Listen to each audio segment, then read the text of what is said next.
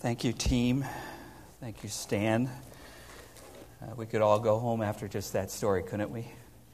Um, it's powerful. And uh, today we want to uh, really kind of continue on the whole theme of power.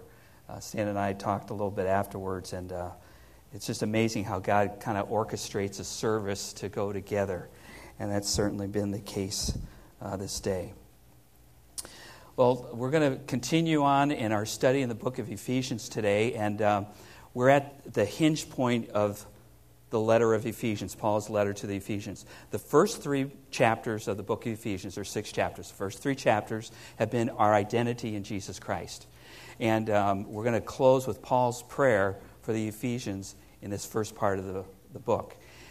Pastor Mark is going to continue preaching uh, next two weeks from now after Easter, and take us through beginning with chapter 4, where we're going to learn more about our mission in Christ. So we're at a, a hinge point in that book, a very pivotal, pivotal, pivotal. Somebody going to laugh with me? Okay, thanks, thanks. I really, it's pivotable, right? Is that right? P- pivotal? Pivotal. Thank you, thank you. And we might have a few laughs along the way.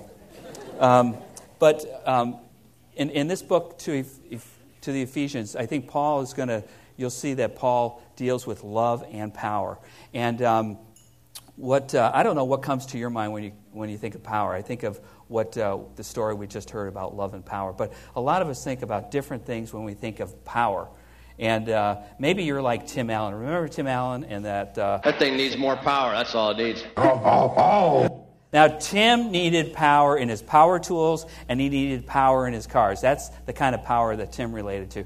I can remember one time experiencing the power of 50 armored vehicles when I was an infantry officer converging on a refueling point that I was in charge of, and literally the earth shook.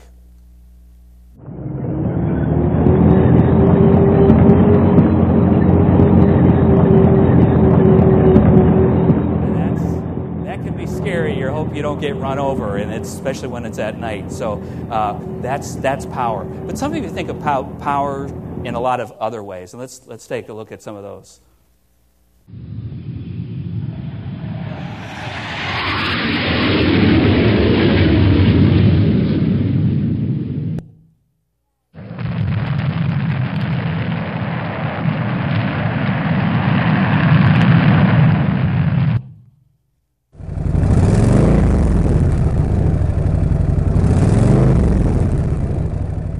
I know a number of you are thinking about power and that with the motorcycles, the spring coming out. And of course, there's the governor who says, you need more power. That's Arnold in his younger days and uh, before he was ever thought about politics, perhaps. Now, Arnold would say, you need more power. And I, my, what I want to propose to you today is that you have all the power that you need from God this day to live the Christian life. You have it all today. You don't need more power. You have it all today. Love and power. What an interesting contrast, isn't it? Love and power. Just to think of Stan's story of his love for his brother and how the power of God and the love of God got him through in an amazing way. Uh, I, I don't think there's any other better picture than that whole thing of love and power. But when I think of love and power, I think the power that many of us had and experienced growing up. You're having a loving parent who launches you out with a strong self identity, encourages you, and helps you to accomplish things and go out and do things that you never thought were possible. They embolden you, they give you a strong sense of identity. How many of you saw on the news a couple nights ago uh, another illustration of love and power, in my opinion? And I'm still kind of choked up after I have this mental picture going over in my mind. Maybe you saw it. A father just got home from deployment seven months in Iraq. You remember seeing this on the news? He comes home, he's going to surprise his kindergarten son. He's five or six years old. And he walks into the room in uniform and he calls out his son's name. How many of you saw this? He calls out his son's name. And what happened? I'm going to get choked up. He calls out his son's name. His son turns around and is basically trying to hold it together emotionally until he jumps into his daddy's hand, arms. And they hugged and they kissed, and he, he didn't let go of his daddy. That's love and power when you know that you're loved and you're empowered to live in a way to know that you've got the confidence to live life. That's what we want to talk about today. I think when I think of um, with uh, with power, and I think about Paul's letters, what we're going to look at today is Paul's second prayer to the Ephesians. His first prayer came in chapter 1 of the book of Ephesians toward the end. And in that chapter, Paul deals a lot, if you remember, of what we have in Christ. In fact, if you just underline or circle that phrase, in Christ, it's probably about 11 or 12 times in chapter 1. And then, because of what we have in Christ, Paul launches off into prayer. I would say Paul's, I would summarize Paul's prayer in chapter 1 as to know Christ to know Him, to know of His love, to know. And, uh, and that's, that's seen there several times, is to know Him better and to know the hope that He's given to us. Now, in Paul's second prayer, which we're going to look at today, I would summarize to grasp, to know, and then also to grasp the love and the power that we have in the Lord Jesus Christ. So let's take a look at that. And uh, let's, let's, if you would, turn into your Bibles. If you have a chair Bible, our passage is found in page, on page 828. If you're bringing your own Bible, I don't know what page it is, but you can look it up and follow along with me. So let's go ahead and take a look at these first two verses. Basically, Paul has written this prayer, and it's broken up into three sections. The first part is the introduction of Paul's prayer, and then there's the body of Paul's prayer, and then there's the last part, or the ending, which is uh, a doxology. Let's take a look at verse in 14 and 15 and read along with me. For this reason I kneel before the Father, from whom his whole family in heaven and earth derives its name. Two very, very short verses, but there's several things packed in here. Paul starts and uses the phraseology of this prayer for this reason. It's the same phrase he used in his first prayer in chapter 1 for this reason. Why did Paul use the phrase for this reason? Well, I think in chapter 1 it kind of makes sense that with all that we have in Christ, he, he launches out into prayer and goes into prayer of thanksgiving and that they would know Christ and know him better. In this prayer, he uses the same phraseology, but I think we can go back to verse 12 in chapter 3, which says, In him and through faith in him, we may approach God with freedom and confidence. So Paul is taking the initiative to approach God with confidence and with freedom, with freedom and confidence. And this is such a great thing, just to think that we, like Paul, have that freedom uh, and that confidence as loved children of God to approach God, to ask Him for anything. Last night, after our message, uh, after our service, I met with the 20 somethings downstairs, and we were, had a good discussion and dialogue about prayer. And the kind of thing was that we talked about was does God hear our small prayers? Does God hear our large prayers? Yes, God hears those. In fact, the neat thing is is that God is attentive to our needs. That we can pray and we can ask God anything in the name of Jesus, and He hears us. We have access to Him. Paul recognized this, and so he takes advantage of approaching God with um, freedom and with confidence. But then there's another little phrase in there. It says, I kneel. I kneel.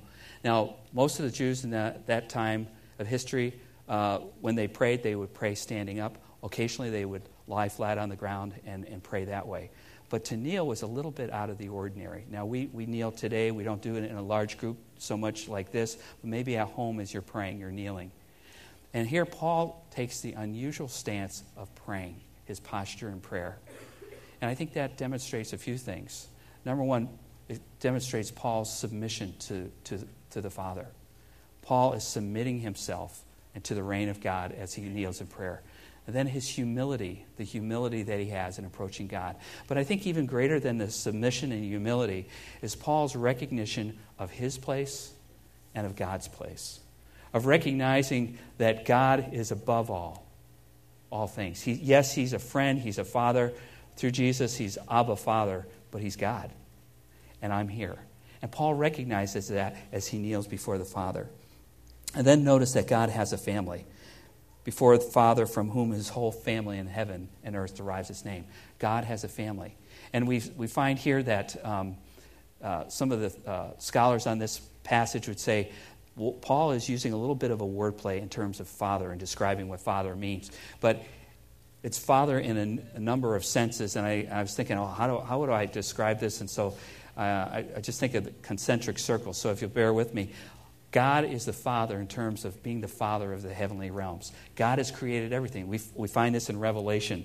We find that Jesus is seated in the re- heavenly realms. We find in the book of Ephesians a couple times where Paul mentions uh, the heavenly realms. So God is the creator and sustainer of all things. Secondly, God is the Father of all humanity, and we recognize that. And of course, if you look in the book of Revelation, you see that, that people from every tribe, nation, tongue are going to gather uh, for judgment, for eternity. And God is the Father of all humanity. And we often hear about that and uh, just speaking to our friends that God is the Father of mankind. But then, more importantly, God is the Father of all believers. And remember a couple of weeks ago that Pastor Mark talked about uh, in Ephesians 2 that the two people, the Jew and the Gentile, two, different, two uh, kinds of people in the world, right? Jew and Gentile, and that were separated, God has brought them together through faith, their faith and trust in God and through Christ together, Jew and Gentile, into that one man. And so God is the Father of all believers. And then lastly, we know that Jesus referred to God the Father as, as Father. And so there's that sense where God is the Father of each of those in the, each of those areas. What a wonderful thing that we can approach God and know that He hears us and that He cares about us and that He's our Father. Well, that brings us to the main body of the letter. And let's, let's take a look at that and read through that. Verses 16 through 19. I pray that out of his glorious riches he may strengthen you with power through his Spirit in your inner being, so that Christ may dwell in your hearts through faith. And I pray that you, being rooted and established in love, may together may have power together with all the saints to grasp how wide, how long, and high and deep is the love of Christ. And to know this love that surpasses knowledge, that you may be filled to the measure of the fullness of God. Uh, there's a lot in there. I, I haven't learned how to pray that way myself, but this is how Paul prays. There's some interesting use of language here. And um, we find that uh, Paul, I think the crux of Paul's prayer is found in verse 16, where he says, I pray that uh, uh, out of his glorious riches he may strengthen you with power. If, bottom line, I think Paul's praying for love and for power. First, again, the first prayer I would say was to know God better, to know Christ better. And this one, I think it's to understand his power and to grasp his power. But why does Paul pray for power? Interesting. Why would he pray for power? Well, I think there's several reasons. I think the first reason that Paul prays for power is that we are prone to sin. We're prone to sin. There's a natural default or propensity that each of us have as being human beings to default back to sin. And even though we might know the Lord Jesus and maybe we've had our sins forgiven by Him, and numerous times we go to Him in confession, we have a natural default to sin. And so there's a need for us to go back and to, to renew the power and to ask Him for His forgiveness and to live our life and to deal with temptations with His power because we, we sin. Paul in Romans 7 says, That which I don't want to do, I do you know, wretched man that I am. And here he is. He wants to do the right thing, but he has a default to sin, just like the rest of us. But then, secondly, I think we seek to serve. We seek to serve. In uh, Ephesians, it talks about us being servants of God. And if you remember in Ephesians chapter 2, Mark talked about the fact that we, we are saved by grace and that we are his workmanship created in Christ Jesus to do good works. God has a purpose for us. He has a place for us here. And that then leads us to the fact that we are to shine. In Matthew 5 16, Jesus said, Let your light so shine before men that they may see your good works and glorify your Father in heaven. God has a mission, God has a purpose for each one of us here who claim the name of Christ. It's kind of interesting. You know, it, wouldn't life be great if he kind of, you know, we come to faith in Christ and he kind of just zapped us into heaven? You know, it spare us from a lot of stuff in our lives. But he doesn't because he has a mission, he has a purpose, and that is we, that we serve and that we shine for him. But then he's got another reason that uh, I think that we are asking for powers, and that sometimes we suffer. And in uh, that passage in 1 Peter, it deals with suffering by bearing the name of Christ.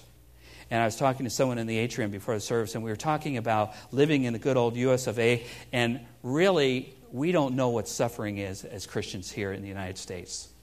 You know, and we, we, he and I acknowledge that we're wimps when it comes to suffering. you know, that maybe I'll be ridiculed, maybe they'll, they'll joke at me, things like that. Maybe once in a while I'll be ostracized, but by and large, I don't know what it is to suffer for the name of Christ. So we need God's power. You know, when, when we have to endure that kind of abuse, when brothers and sisters all over the world are, uh, are receiving a lot more abuse than we would ever receive for bearing the name of Christ. But, you know, in just living our, our own earthly existence here, we recognize the fact that we all suffer. It might be suffering in our bodies. Maybe it's an illness that we're dealing with or that a loved one is dealing with that's, that's hard and we're experiencing suffering. Maybe it's emotional suffering or pain uh, caused by things that people have done to you, or maybe it's, it's choices that you've made in the past that are coming back to haunt you and you're tormented with those kinds of things.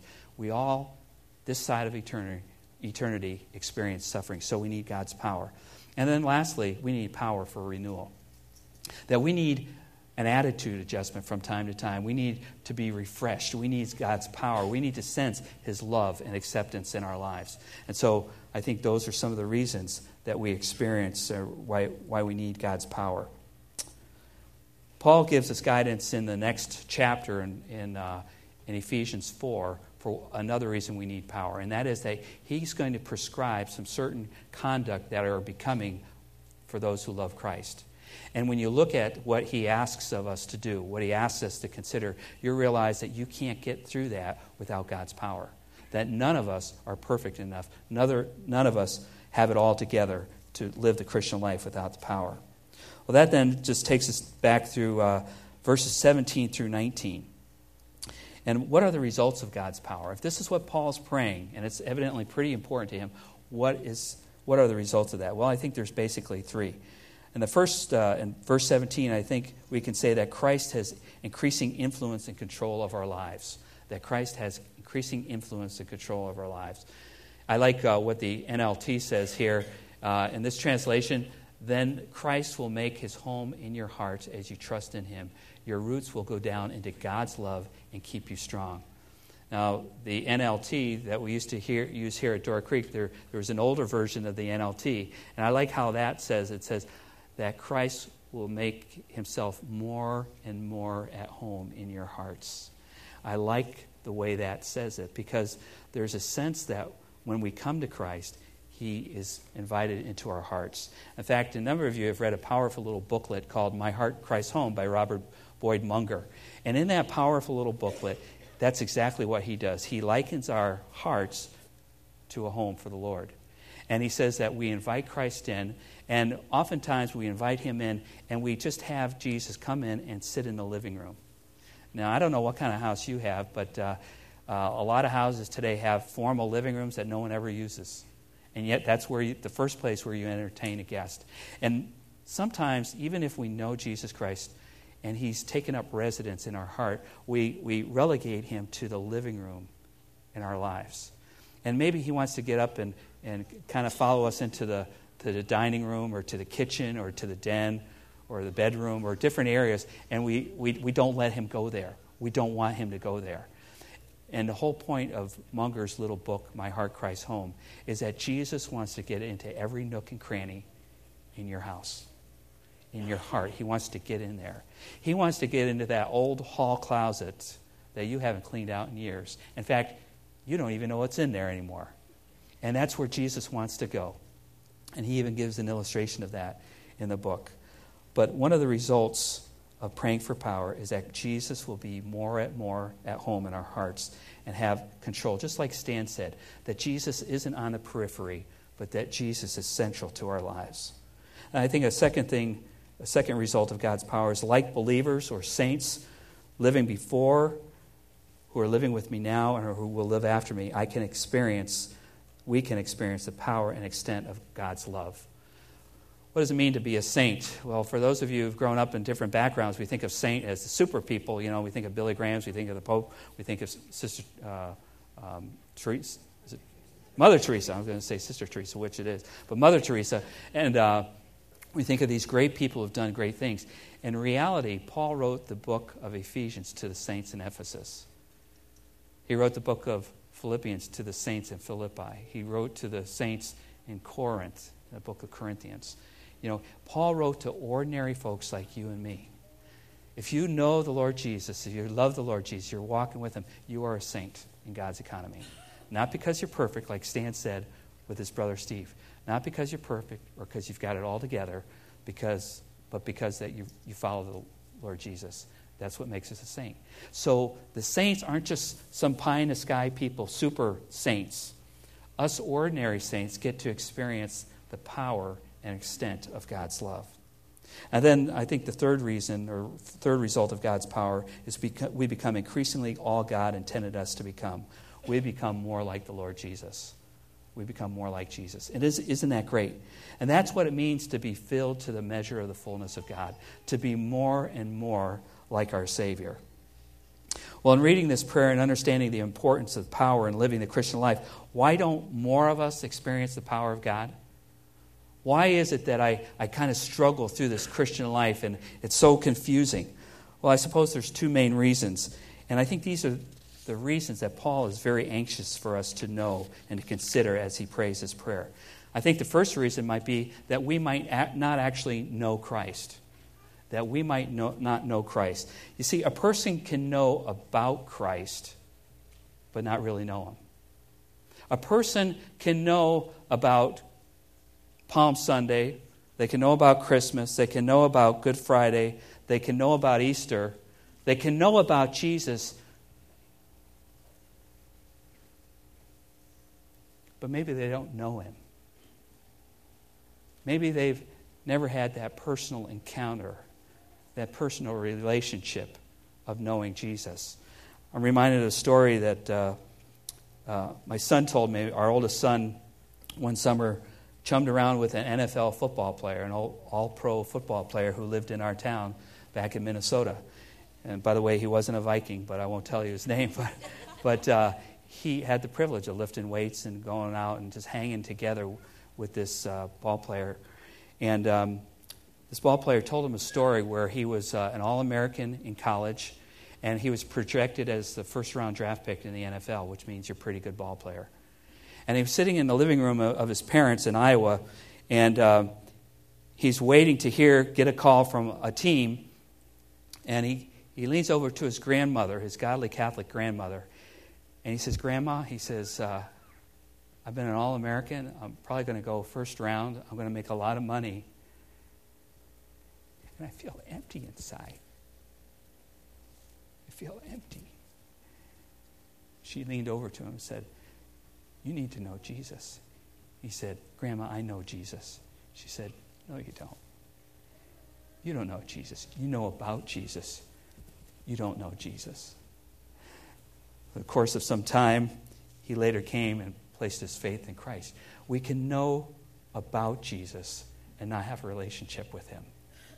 Maybe you're here today, maybe you've come several Sundays and, and God's drawing you to himself. You don't sense what's going on, but you sense God drawing you to him. Today can be the day of salvation for you. If you're here and you'd like to have that relationship with Jesus, you, you know about Him, you're learning about Him, you're connecting the dots. You can know Jesus today. It comes simply by taking that attitude, like Paul did, of kneeling before Him, either physically, but especially emotionally, kneeling before the God, the Father of the universe, of humanity, and of all believers acknowledging your sin before Him, acknowledging to Him that you've lived life your own way and hasn't worked out too great, that you need Him, asking Him to forgive your sins, to come into your life. When you do that, He gives you eternal life, He gives you forgiveness, He gives you a new lease on life. And He begins to open your eyes up to different things. If you've not done that, I just want to encourage you to consider doing that, either in your seat or with a friend maybe that you know here at church, or, or come talk to me or one, one of the, your other friends here at church. It's important that you know Jesus. That's the first step to experience His power. But then I think there's an, another reason that we don't experience God's power, Christ's power. And I think that is for those of us who know Christ, we don't grasp His power. We might know Jesus, we might have a relationship with Him, but we don't grasp His power. It's interesting, interesting. Paul, who wrote this book and wrote so many other books of the Bible, had a relationship with the living Lord. He suffered for Jesus. He suffered. He's, he actually really suffered for being a Christian, for bearing the name of Christ. And yet in Philippians, he says he presses on to take hold of that for which Christ Jesus took hold of him. He does, didn't just lean back and say, I said the prayer, I walked the aisle, I uh, raised my hand, or whatever means of response that a person might have to invite Jesus into their lives. Paul didn't settle there. He says, I press on to know him. That's how seriously Paul took, uh, took this whole area of grasping who Jesus was and grasping his power. Well, you might be thinking, Bob, that sounds great. His power sounds kind of appealing. I, I understand I need power, but how do I stoke up that power? You don't. You can't stoke it up. It comes from God. In fact, He's already given it to you through His Holy Spirit. Take a look at verse 16 again. Just like salvation, we learned in chapter 2, salvation is a gift of God. God's power to live the Christian life is a gift of God. Do you remember what Jesus said to us, what he said to his disciples in chapter 14, 15, and 16 in the book of John? He told them he was going to go away. He says, You know, when I go away, I'm going to leave someone for you. He's called the Holy Spirit. And the Holy Spirit will guide you, He'll remind you, He'll instruct you, He'll teach you, He'll comfort you, just like He did Stan. And then in Acts 1 8, He says, Oh, by the way, He'll give you power. He'll give you power. If you've placed your faith and trust in Jesus Christ, you have a relationship with you with him. He's given you the gift of his Holy Spirit. But the Holy Spirit will not empower unwilling or inattentive believers. And I think that's sometimes what we are is we're unwilling or unattentive believers. If you're a follower of Christ, the issue is not whether you have the Holy Spirit or how much of the Holy Spirit that you have. You have him. The issue is how much of the how much of you does the Holy Spirit have?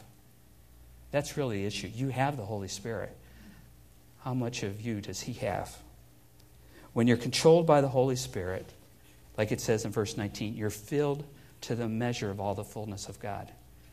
You start, start to, to look and act more like Jesus. He takes up residence in your life, He becomes the focal point of your life.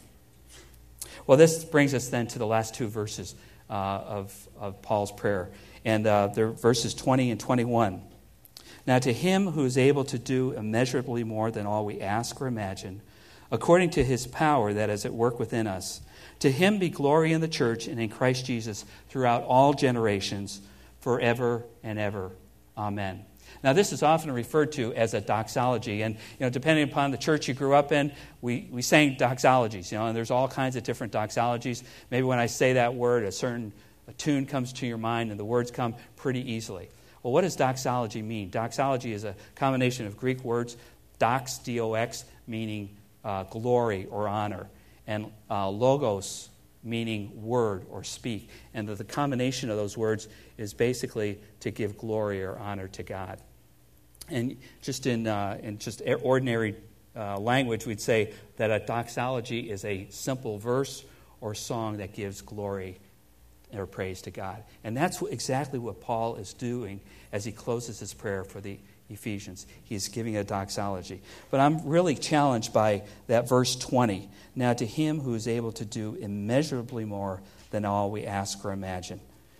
Uh, it's interesting that God is working in this situation, not in the grand scheme of things, but that God, that Paul is asking God to work through us, through you and me, through the Ephesians. That, and isn't, isn't that something? That God would choose to work through us. Not just not all his big things, but that God would seek to work through, through you and me. It makes me wonder um, what God could do in my life if I just asked him. Does God hear the little prayers? You bet He does. Does God incline His ear to those prayers? Absolutely.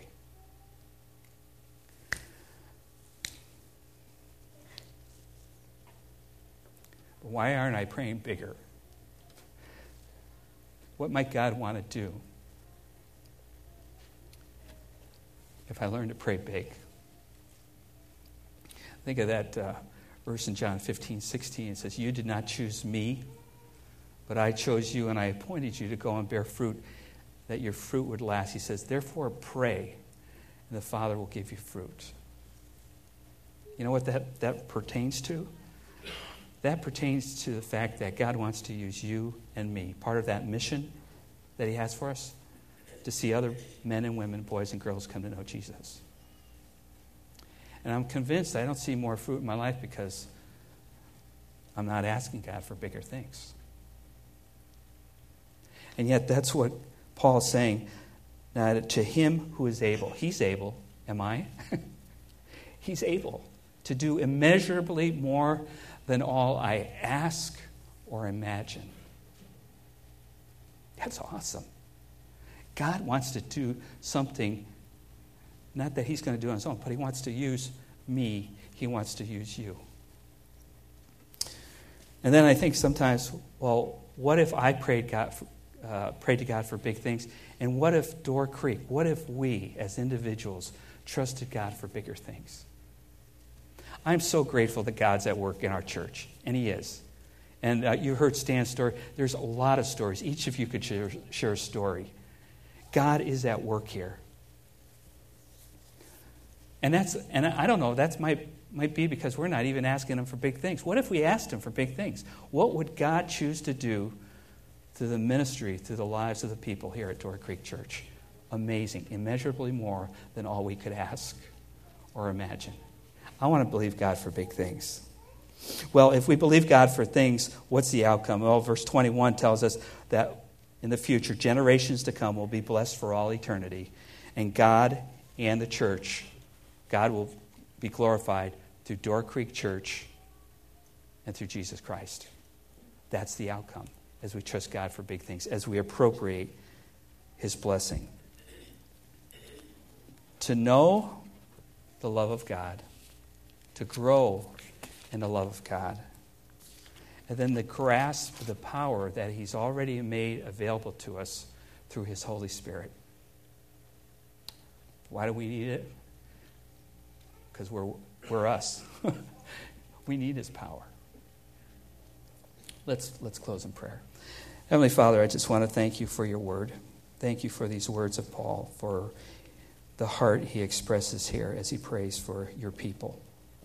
And Lord, we want these, uh, this prayer to apply to us as well. We would ask that you would take the ministry of your word,